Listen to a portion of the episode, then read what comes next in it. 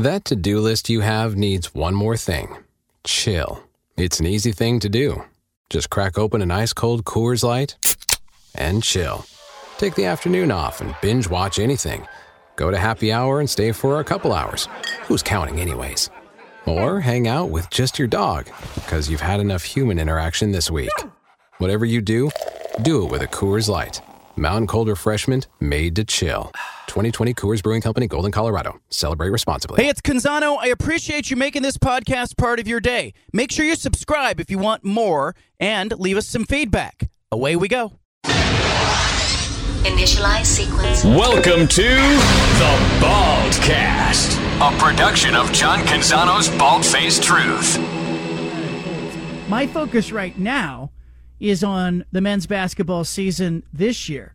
And it really picked up for me in watching Oregon beat USC, beat UCLA last week. I thought Jackson Shelstad in particular looked like uh, he was uh, the best guard on the court in either game. They've got Washington this week. Oregon is at Washington Thursday, at Washington State on Saturday. After that, it'll be Cal and uh, Colorado and Utah in the next uh, five games or so. Real opportunity for Dana Altman's team. If he can get his bigs back, look out. Oregon looks pretty good. Joining us now, Dana Altman. How you doing, Coach? I'm doing well. Happy New Year.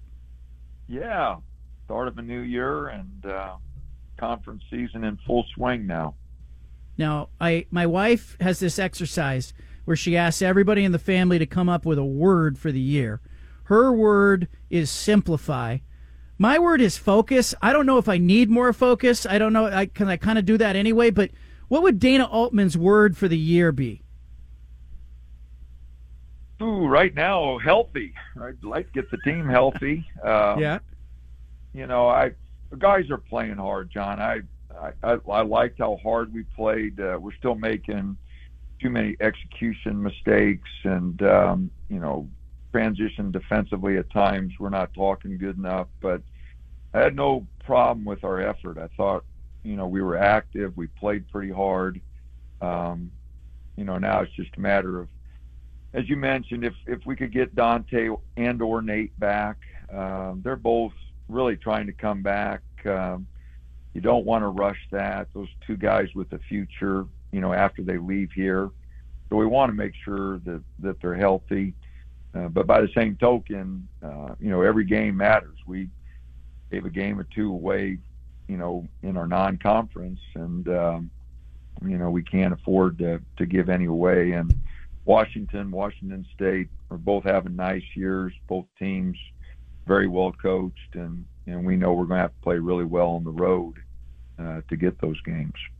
Yeah, when you you know talk about getting your bigs back, you're obviously you want those guys to be healthy and back but it's given an opportunity maybe for some other guys to get minutes that they wouldn't get or to play a role they wouldn't normally play. Have you seen players blossom in, in, in this time? KJ Evans um, has really, you know, as a freshman, made big strides. Um, he started out, I, you know, was on him pretty good about his physicality or lack thereof, and and he's really come on. Um, he's really tried to make you know, some defensive plays. He's blocked a few shots. He's got a, his hands on a lot of passes. Uh, used his length well on the defensive end. Um, you know, he's had a couple of games where he's turned it over way too much, but you know, he's he's being aggressive, uh, and that is an advantage when you know you only have seven or eight guys, and you know, guys have to play through mistakes. You know, a lot of times they do come around quicker, and uh, it may cost you a game or two early. Uh, you hope to get those back late in the year when when guys have more experience. Jackson Shelstad has looked really good, and you know I've watched him in high school. People in this uh, in this state have seen him play in big games and seen him play against Bronny James in the Les Schwab uh, Invitational. But uh, you know where is he as as compared to maybe your expectations uh, as a freshman? Well, my expectations were pretty high for him just because, you know, I've known Jackson since he was an eighth grader. And um, I was a little worried about whether he'd you know, grow, but he hit a little gr- growth spurt there and and got a little bigger, and uh, you know, his skill level's always been really good. You know, he and he's a competitive young man. He's he's been a lot of fun to work with. Um, he's always been a confident player because he's put so much time in, and he's he's putting a lot of time in for us now. And he he got hurt and was out for four weeks, and um, you know that held him back a little bit. I think he missed four or five games to start the year, but um, you know he's really trying to to make up for lost time by getting in the gym a little bit more now that he's healthy, and he has had some really good games offensively, defensively. You know he's he's got uh, he's taken a few possessions off here and there, and probably playing him a few too many minutes. You know for as much time as he was out there, but um, uh, with Keeshawn out for a few games and still battling, trying to come back from an ankle injury. Uh, he's had to play extended minutes, and again, without the only thing I can say is negative is he takes few possessions off defensively, uh, but other than that, you know, he tries to run the show. He plays with tremendous confidence. Um, you know, the guys like playing with him, and um, he's been really coachable. You know, he tries to do everything we ask him to do and you know hopefully he'll continue to get bigger as his maturity as he gets older and um, you know he'll get better and better. Give me an idea because i'm not in the business of recruiting high school players or transfer portal players and then trying to coach them afterwards. Do you is it easy to recognize whether a kid is coachable before you get him not really. Um, you know, the demands you place, you know, are usually a little bit more than they have at the high school level. Um, unless you really know the high school coaches and, and you can talk with them. Uh, but that's where, you know, going to games and watching their body language and watching how they interact with their teammates, you know, is something that, you know, you like to do as much as you can. And during COVID and and you know some of the recruiting restrictions you weren't able to do that quite as much but being there in person uh, watching how they respond to pressure how they respond to their teammates. Any adversity that may come up in the game is always helpful. But other than that you kind of got to count on the coach. And you know every coach's standards are different. So it, it not a, an exact science by any means. And you mentioned a lot of things that are going on now with the transfer portal. Uh, you don't really get to research some of those guys as much as you would like. Uh, NIL has had an effect on not only recruiting, but you know how guys view themselves on the team, and you know uh, those are all things that you know for an 18 year old are hard to decipher. And um, so it's it's not an exact science, and it's definitely been a change over the last three or four years, and something that an old man like myself is is having a little hard time adjusting to. But yeah, uh, I think you, we all are. You either though. got to adjust or or fall behind, and um, you know agents getting involved now. You know, uh, before players couldn't have agents, now they can have an agent. So not only are you answering to parents and high school coaches and AAU coaches, girlfriends. Uh, now you got agents. Uh, so, uh, you know, it, it's it's a tough time for an 18, 19 year old. But I think Jackson's handled it pretty well. Um, KJ has handled it well. They've got great parent support there, and I think that helps. Uh, and Mookie's going to be a good player for us. Uh, he's been doing a little bit more live action here and hopefully we can get him a few minutes maybe this weekend and and get him started. But uh, all three of those guys have, have done a good job. Uh, they've battled some injuries, but they're all trying to play and doing a good job for us. I remember a time when you, as a college coach, had a relationship with the high school coach, and that was the person that was important in the recruitment. It was, you know, outside of the family. And and then it became Hare was an AAU coach or a club coach, and that changed the equation. Now you're talking about agents. At what point does the agent get involved when you're recruiting a player? Oh, John, with with uh, transfer portal, a lot of those guys have agents. It's a lot of times the first contact. They they call us and say, "Hey, we've got this kid, and and his name's in the portal. Are you interested?" So, you know, the agents are out there shopping them around, and uh, you know, again, that's really been a big change for me, and um, you know, the money that's involved, and uh, that is it's it's just a big change. You know, for 40 years that I was doing this, the worst thing that could have been said about you is that you bought players. and um, now, you know, that's part of the equation. You know, how much money they're getting and all that is is a big part of the equation. And so it, it's changed so drastically, so quickly that um, you know you got to adjust and you, you got to play the game, and and the game has really changed do you have to have a person on your staff then who who is dealing with the agent? Because if I'm with if I'm you, I don't want to deal with the agent. Like that needs to be somebody else's job. But you know, I'm I'm like you. I uh, you know there might be some coaches who definitely want to be involved with that agent early on. Do you do you pass that person to somebody, or is that a conversation you're having? I'm having a lot of them. You know, I, I think our entire staff is. Um, you know, but at some point in time, that agent probably is going to get me on the phone if if we get serious about it. And you know, that's again has been a big change for me. Um, and you know, but it's just something you got to do. And uh, so, again, these are things that have all popped up in the last couple of years, and and those agents are are dealing because they they get a part of that NIL Hmm. and so they're they're looking out for their clients and they're trying to drive the best deal possible. And uh, a lot of times they're maybe throwing numbers that aren't accurate trying to get their their client uh, their player a better deal. So again the game's changed john and um, you know it's it's a different period. Um, i mentioned that we've got to adjust and and i've got to do a better job of it. You know i I don't feel like I adjusted quick enough, and uh, the game changed quickly on me there. And I always liked to thought that I kept up with the times, but uh, this has been a little different. Dana Altman with us, University of Oregon men's basketball coach. I, I think in a recent post game, you kind of mentioned that Bittle and Dante will get evaluated here this month. Are are you anticipating that one or both might suit up in the month of January, or is this a February conversation, or what are you hoping for? Well, I'm hoping January, um, but I, you know, I want to be optimistic.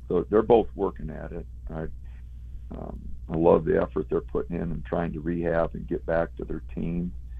Um, Mookie's, you know, worked hard, but again, the expectations for Mookie, he's been out eight months, and um, you know, live action for eight months. It's there's going to be an adjustment period coming back. Uh, he hurt that, you know, ankle last week, April, first week of May, and and so it's been a full eight months since he's seen any action, and so it's going to take a while for him to get back. You know, Nate and Dante now have been out for, you know, they had their surgery six weeks ago, and so it's not going to be a quick turnaround for them either. So, uh, again, you know, hope to get him back because we sure need him. You, you can tell if you've watched us play.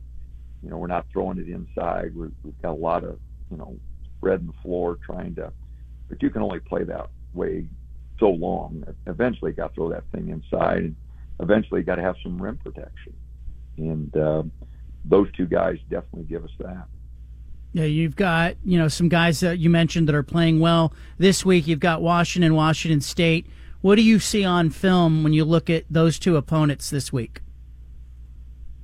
Well, Washington's one of the oldest teams in the country. Uh, they're very experienced. They're old. You know, uh, our fans are familiar with Moses Wood, who who played at Portland. He's doing a nice job for them. Uh, Brooks and Wheeler, two guys that transferred in from Kentucky, so you know the talent level there. A young man from Rutgers who's you know grad transfer. You know they're starting four grad transfers and a senior. So, um, you know, they're old, they're very experienced, and they're deep. You know, they've got they've got ten guys that they're rotating in there. So we know that we're going to have to have to play really well, and uh, you know, the seven, eight guys, whoever we have in our rotation, you know, are really going to have to be focused and going to have to play extended minutes and and play through some adversity. Uh, so, but Washington is a good team and, and they're well coached. They're doing a great job. They're mixing up their defense. You know, they've always gone almost exclusively man since Mike's been there, or excuse me, zone. But now they're going man a lot more uh, than zone, and so throwing the zone in is kind of a change up. But uh, you know, the last five years since Mike's been there, it's been all zone. Dana Altman with us. Uh, the conference as a whole, you know, I heard people early on saying, hey, it's Arizona and everybody else. And then Stanford beats Arizona. What do you see in the Pac 12? How do you expect this conference season to go? Well, I think Colorado's really good. Um, you know, I, I think they're old, experienced, and um, deep. So I think Colorado right now is is maybe the second best team. Stanford obviously is talented, and they've played a really tough schedule, and you know lost some close games. But uh, you know you saw what they could do. They they hit 16 to 25 threes in that ball game, so that kind of uh, you know that's how you score 100 points against Arizona, who is really good and really deep. Uh, Arizona State's bounced back. They get a couple of the double transfers that once the NCAA changed that rule, uh, you know, kind of making up the rules as we go here. The double transfers weren't eligible to start the season. Now all of a sudden, uh, they are eligible, and so Arizona State got a lot better real quick, and uh, brought in a couple starters that were double transfers. Uh, you know, UCLA and USC are really talented, both teams. Uh, UCLA's just young, and and USC's just kind of struggling to find, you know, rotation and and roles for all their guys, but they're both really talented. Um, Washington, Washington State are both playing really well. We know, as I said, we're going to have our work cut out. And I, Wayne's done a great job. They've won all those close games, and and they're they're a young team, and so and they popped USC. They played their best game from what I've seen. Um, you know, I thought they played really good against USC the other night. So uh, again, it's going to be a balance. And the Colorado Utah swing is is the toughest. Utah's playing really good. So uh, balanced league. You know, we didn't do as well in the non-conferences. I hoped a league as a league conference we would have done. Uh, but I think we've got some really competitive teams, and it's going to be a, a big conference race that I think will be a pretty good one. Coach, I really appreciate you making time. It's been fun to watch your guys uh, develop, especially the young guys. I look forward to seeing, just like you, you know, you want Dante and Bittle back. I'd like to see him on the court. I think, you know, you could be a, not just a tournament team, but you could be a really tough out in the tournament if you can get those all back. And I know a lot of that's out of your control, but, uh, you know, healthy, uh, healthy being the word for the year for you is not a bad word. Well, we've had a couple years here where things just, uh, you know, we've we've been nicked up more than usual, and it's created some problems. But I, I really do think if we get those guys back, it gives us rim protection, which we've we has really hurt our defense, and it gives us an inside scoring threat, which would really help our offense.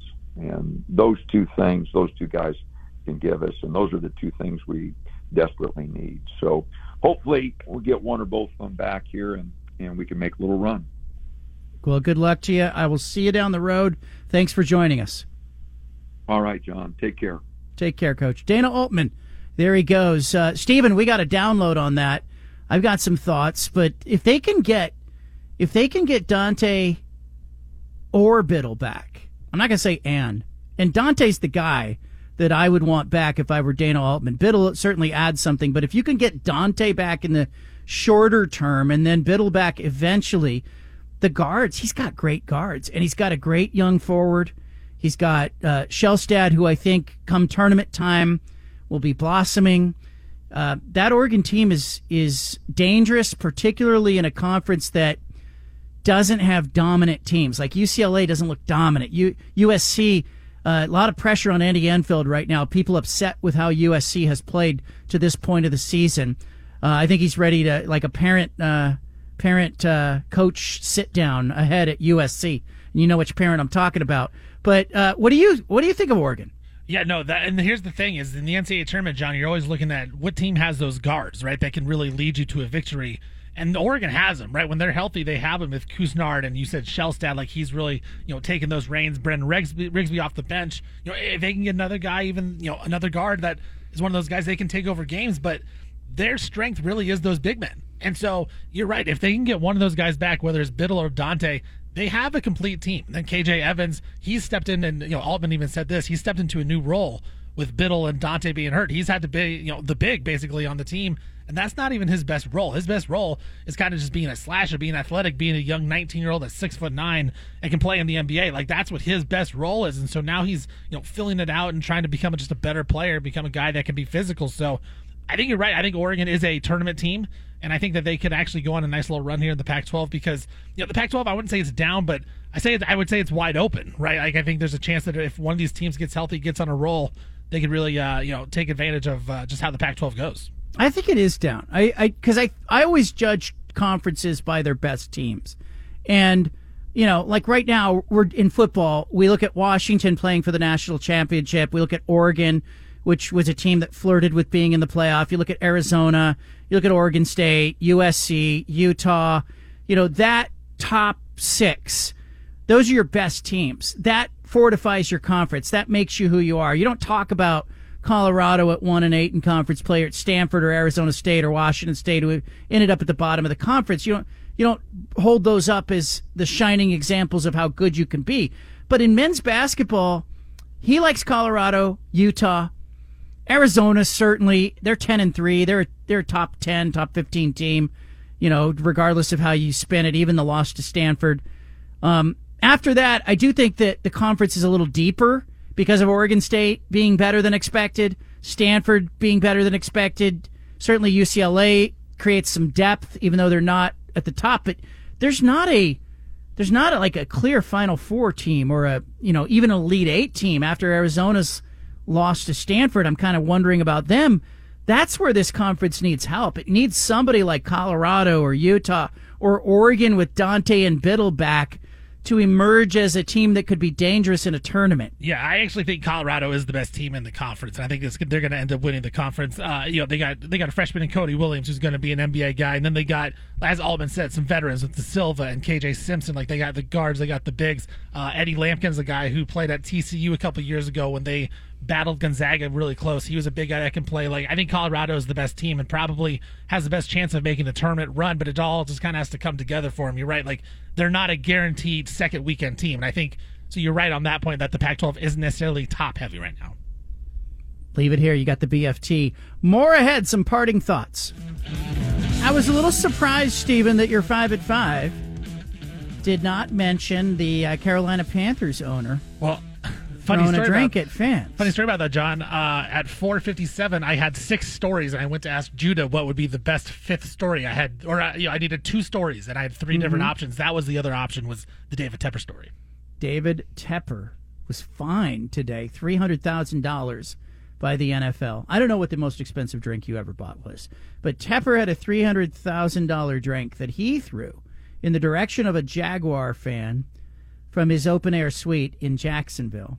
Um, the NFL is saying that uh, personnel are expected to conduct themselves, blah, blah, blah, in a proper way, blah, blah, blah, favorably reflect on your team and the NFL, blah, blah, blah. Tepper then said in a statement that he is passionate about his team but regrets his behavior. That's such a stupid response. Well, is it statement. is it the three hundred thousand basically the same price that you and me would pay for like a drink? Yeah, because right. he has so much money. I mean, it, right? It's like you know, ten bucks. He um, needs to understand that he plays by different rules because he's the owner of the team. Um, he needs to understand that uh, he needs to take the higher road than a fan. He is the second richest owner in the league. He's got a net worth of like $20 billion. So the fine is less than 1% of 1% of his wealth. Um, very similar to what Bud Adams got in 2009. Remember this one? Tennessee owner uh, made an obscene gesture at Buffalo fans and he got two hundred fifty thousand dollar fine. So now three hundred thousand dollars. And and by the way, the the video was posted on social media by a Jags fan who shot the video from another suite.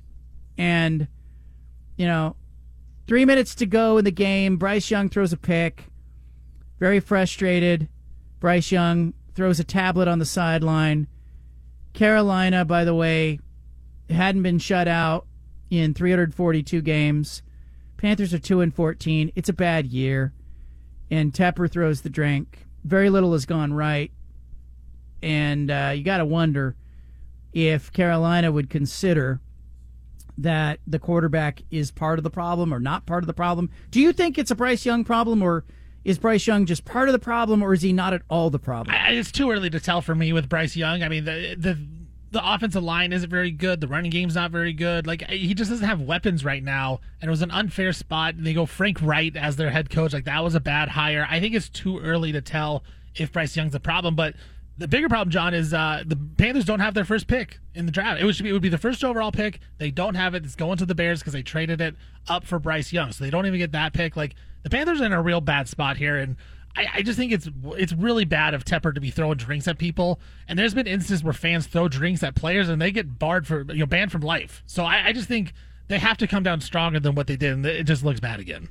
Yeah, it's a bad look.